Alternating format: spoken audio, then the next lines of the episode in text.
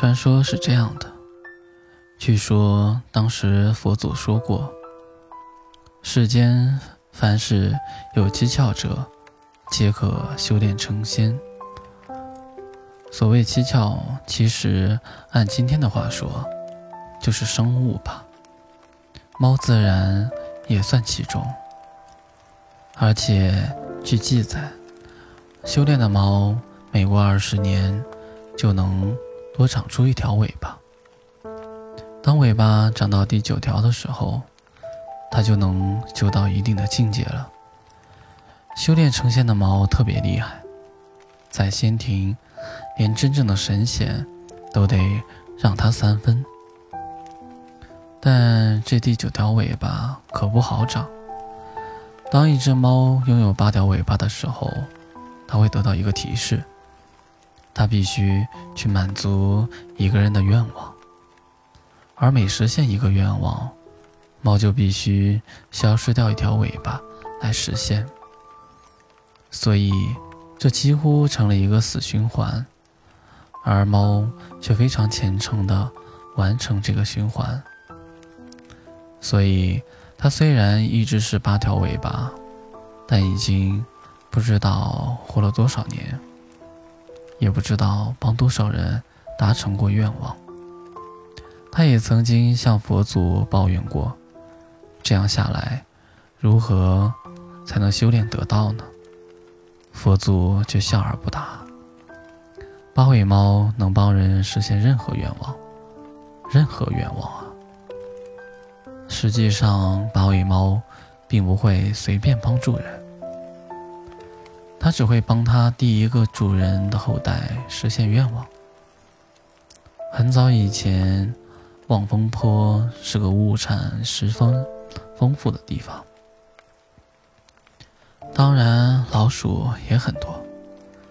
为了解决鼠患，从很早以前，家家户户都会养猫。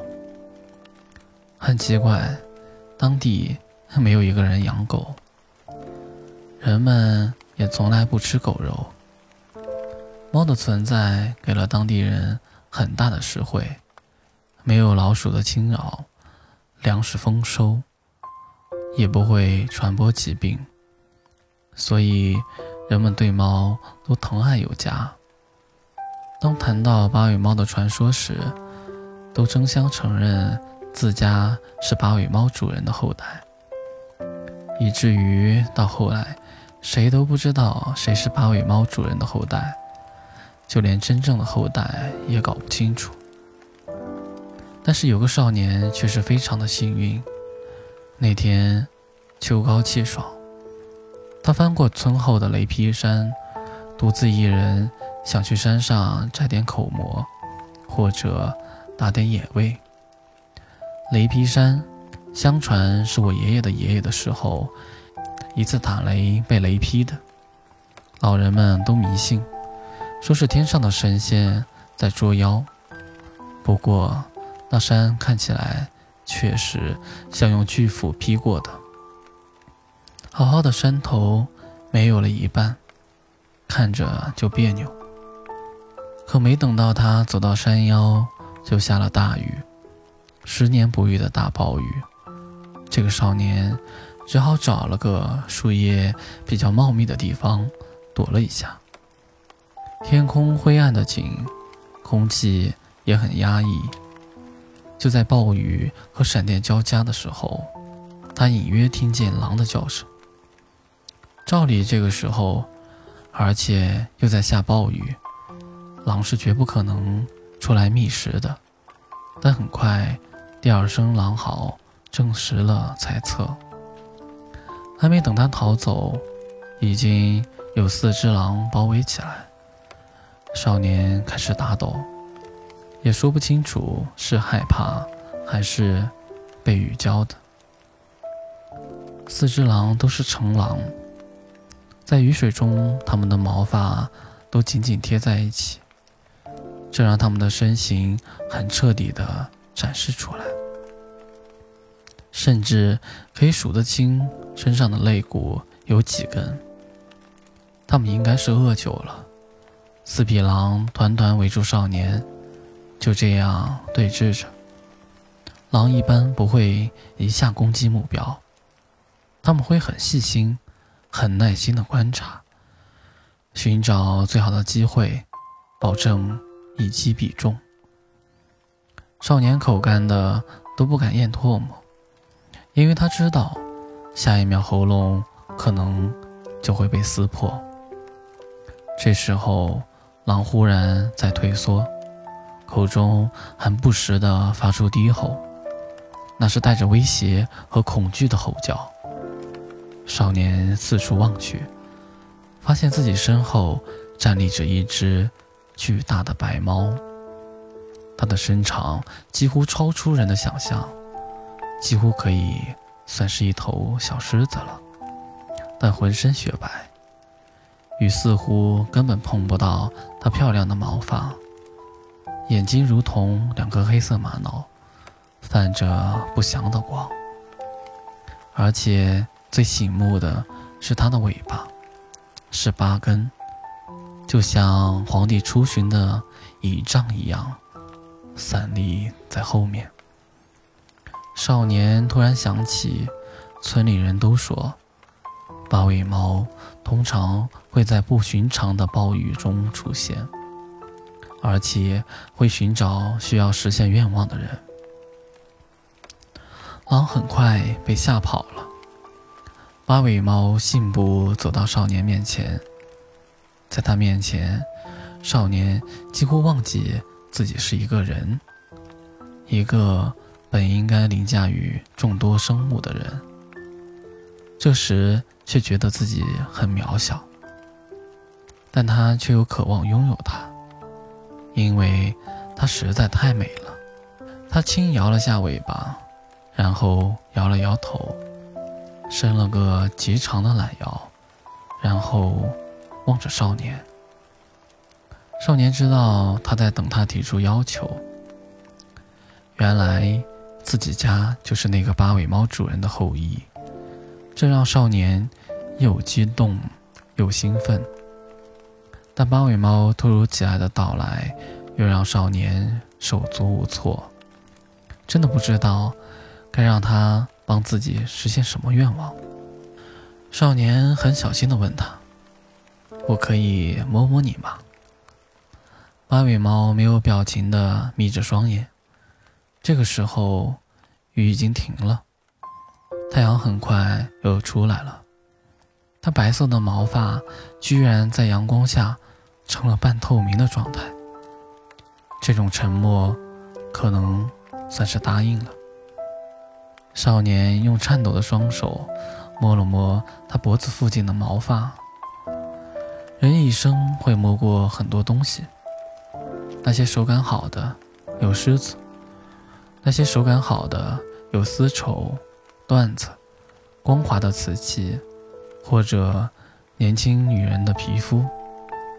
但八尾猫的毛摸起来，感觉和所有摸过的毛发不一样。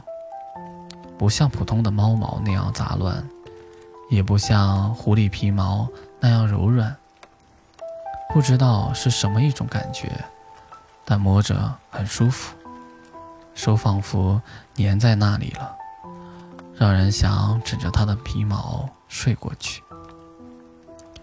不过八尾猫很快就躲开了，或许它不喜欢太靠近人类。他还在等少年的愿望，八根尾巴在不安分地晃来晃去。少年实在不知道要实现什么愿望，只好对他说：“要不先跟我回家，等我想到再告诉你。”八尾猫望着少年，忽然全身闪耀了一下。几乎晃得人睁不开眼睛，然后在地上就看到了一只小猫，一只和普通猫没什么两样的白猫，而且只有一只尾巴。少年知道它是八尾，高兴地把它抱起来，兴奋地跑回家。接下来的日子，少年几乎每天都和八尾猫玩耍。村子里的大人不会干涉孩子和猫玩，但八尾猫起初很不愿意玩耍。每当像逗其他猫一样把纸团、毛线球之类的扔给他，他总是无动于衷地望着少年，就像一个老人看幼稚的孩子一样。少年终于意识到，这样逗他，其实是对他的不尊敬。他每天都会对着少年叫唤，要不就是摇着尾巴蹲在门口。少年知道他不想待在这里，他想尽快满足自己的愿望，少一根尾巴，然后又重复那样无休止的修炼。望着他的背影，少年觉得他很可怜。那年，少年坐在他面前问他：“是不是？”所有愿望都能实现。他没做声，只是懒洋洋地望着少年。那我的愿望就是，你能有九根尾巴。少年一字一顿地说。猫与猫呆住了，黑色玛瑙般的眼睛充满了疑惑，随后是一种难以言表的感恩眼神。他终于明白佛祖的意思了。只有遇见个肯让他圆满的人，他才能有九条尾巴。以前的人都自私的为自己考虑，他们认为八尾猫为他们实现任何愿望都是应该的，从不会考虑八尾猫的感受。可是每一条尾巴都要付出八尾猫几十年的修炼。八尾猫慢慢的起身，伏在少年面前，舔了下少年的手，很温暖。此时少年看见他的眼睛有些湿，那或许是眼泪吧。八尾不能再叫八尾了，因为它长出了九条尾巴，是那样的华美壮丽，全身闪耀着白光。然后像闪电一般离去了，留下孤单的少年品味寂寞的空间。但是他的以后的人生却过得非常幸福美满。帮人实现愿望是爱的能力。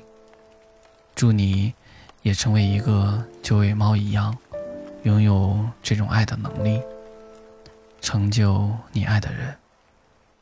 很多人不会第一次就会遇到，但是一定会遇到。从前有一只小猫和小狗，它们是好朋友。小狗心里喜欢小猫，知道小猫喜欢吃零食，所以小狗经常会找些糖果、蛋糕。巧克力之类的，带给小猫吃。小猫吃了甜食就很开心，对小狗说：“你真是全世界最甜最甜的小狗。”小狗听了也会很开心。然后有一天，小猫不小心吃了混有老鼠药的糖果，大病一场。虽然痊愈了，但小猫从此失去了味觉。小狗拿来一块甜甜的巧克力，小猫吃了一口，摇了摇头。小狗拿来一瓶可乐，小猫喝了一口，摇了摇头。甚至小狗拿了一包白砂糖，小猫抓了一把，小猫吃了一把，还是没有甜味。吃不到甜味的小猫整天闷闷不乐，郁郁寡欢。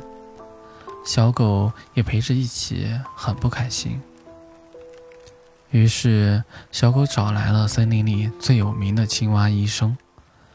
青蛙医生检查了一番，叹了一口气说：“这个病没得治了，除非……除非什么？除非你去找来一颗七色的雪莲果。”七色的雪莲果非常非常罕见，和普通雪莲果不一样。它长在地下很深很深的地方。不过我有个办法教你辨识，你好好记住，自己慢慢去找吧。小猫对小狗说：“七色雪莲果那么难找，你不要去找了。”小狗说：“不要紧。”为了你的病，为了让你吃到好吃的甜食，我一定会找到的。小猫亲了小狗一口，说：“你真是全世界最甜最甜的小狗。”小狗按照青蛙医生的指示，跋山涉水，翻山越岭，终于找到一簇奇怪的叶子。这就是传说中的七色雪莲果呀。小狗很兴奋，但七色雪莲果的果实埋的实在太深了。小狗先用前爪刨地，刨了三天三夜，前爪都磨坏了，还是没有挖到。小狗心里想着小猫，不肯放弃，用两只后爪刨地，又刨了三天三夜，后爪也磨坏。依然没有挖到。小狗虽然浑身是血，但一想到小猫的病，又打起精神来，用牙齿啃，用鼻子拱，用舌头舔，一定要挖出七色的雪莲果。又挖了三天三夜，终于捡到了一个小小的果实。小狗兴冲冲地把果实带给青蛙医生。谁知道，青蛙医生看了一眼就说：“你这个不是七色雪莲果，只是很普通的那一种，不能治病。”小狗哭着说：“为什么？我前爪和后爪都磨坏了，又牙齿啃，又舌头舔，舔了三天三夜才挖出的雪莲果，居然没有一点用吗？”青蛙医生说。难道你没有听过这句话吗？舔狗舔到最后一无所有。恶龙吭哧吭哧的背着公主往前飞，飞到半截，差点没摔下去。公主连忙一把抓住恶龙的龙角，同时伴随着咔嚓一声。公主扶住自己的腰，说：“哎呦，你这个老东西，我的腰扭了。”公主是这个地区最老的公主了。在五十年前，公主曾经是这个地区最漂亮的公主，但由于来求婚的王子太多，公主一直没有嫁出去，于是就当了一辈子的公主。没有年轻的龙愿意抢这个老公主，于是老龙也就一直没有下岗。公主扶着自己的腰，哼哼唧唧。龙说：“要不然我给你送回去吧，龙洞里没有医生。”不用，公主揉着腰说：“等骑士来了，我再回去，要不然会被别人笑的。”龙看着公主梳得整整齐齐的银色发鬓，忍不住叹了口气：“你还是那么爱要面子，当初随便找一个人嫁了，也不至于这样。”公主的父亲早已过世，继任国王的哥哥前几天也寿终正寝了，皇宫里只剩他的侄子、侄女辈。虽然不至于虐待他。但对于这个年迈孤独的姑姑，总是没什么感情。你嫌弃我了？公主的声音提高了点。怎么会呢？那你就跟我去龙洞里住两天吧。不过我真的飞不动了。咱们走着去吧。毕竟是自己抢了一辈子的人，龙再怎么样。也舍不得嫌弃公主。一人一龙慢慢的走在路上，都苍老的步履蹒跚。骑士第二天傍晚才到，龙看着他一身叮叮当啷的铠甲和佩剑，说道：“你还穿这身东西干嘛呀？那么沉。来接公主嘛，总要穿的正式点。”骑士拄着佩剑，气喘吁吁地说道：“跟龙一样，因为公主一直都在，所以骑士也一直。”没有退休，虽然他今年都七十多岁了。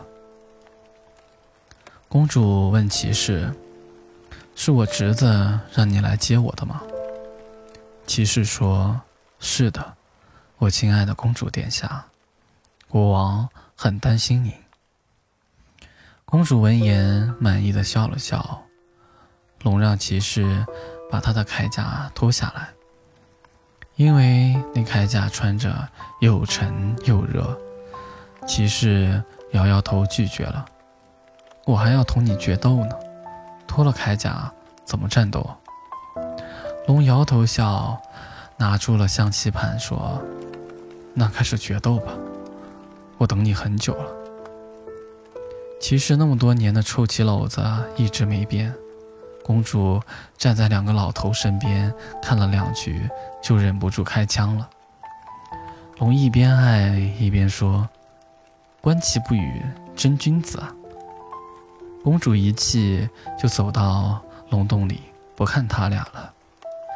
骑士把外面的铠甲脱掉，一边擦汗，一边说：“再过两年，我可真穿不动这堆铁家伙了。”再过两年，我也飞不动了。刚才差点没把公主摔下来。哈，那公主没事儿吧？没事儿，就是扭到了腰。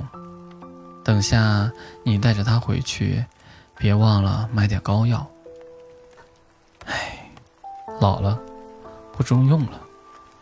骑士叹了一声。公主、骑士和龙。咱仨就这样纠纠缠缠的一辈子了。有时候我就想，公主一直不嫁人，是不是因为舍不得咱们？龙笑道。骑士也笑，不知道他怎么想。反正我是舍不得公主，还有你。咦，肉麻肉麻。龙抖着身子笑。骑士吃掉了龙的一个狙，你难道不是？老东西，我还不知道你。龙笑嘻嘻地岔开了这个话题。真是国王叫你来接他的吗？哪能啊，他自己的亲闺女还管不过来呢，哪有时间管这个姑姑呀？龙叹了一口气，不再说话了。这局下完就不下了，在龙洞里待时间长了也不像话，你知道。他是个要面子的。龙点点头，骑士穿上了铠甲，又把棋盘上的棋子摆成自己赢的样子，冲着龙洞大喊道：“公主，我打败了恶龙了，咱们可以回去了。”公主慢悠悠地走出来，挽上了骑士的手臂。骑士穿着厚重的铠甲。公主的腰带着伤，所以两个人走得非常缓慢。龙看着两人的背影许久，在两个人的背影快要消失在龙的视线范围内时，龙突然想起了什么，大喊一声：“回去时别忘了买膏药啊！”骑士挥了挥手。